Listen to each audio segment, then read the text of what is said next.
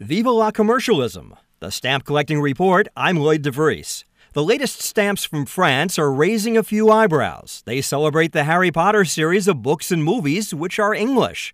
Or maybe it's not that surprising. Stamp collector Joachim Capital in Brussels says France has a long running series honoring stories for children, usually comics. This year they diverted a bit into other fields outside comics, but they're still going for very popular youth books in France. It's not the first time France has gone outside its borders for subjects in the series. If you look at uh, the last years, most of the, the authors have actually been Swiss or Belgian. And a few years ago, Capital says, the subjects were American. In 2004, for instance, it included Donald Duck, uh, Mickey, and Minnie Mouse as part of the, their annual series. Harry Potter is a worldwide phenomenon, both in books and movies. Other countries have issued stamps for the young wizard, including Taiwan, the Isle of Man, and Australia.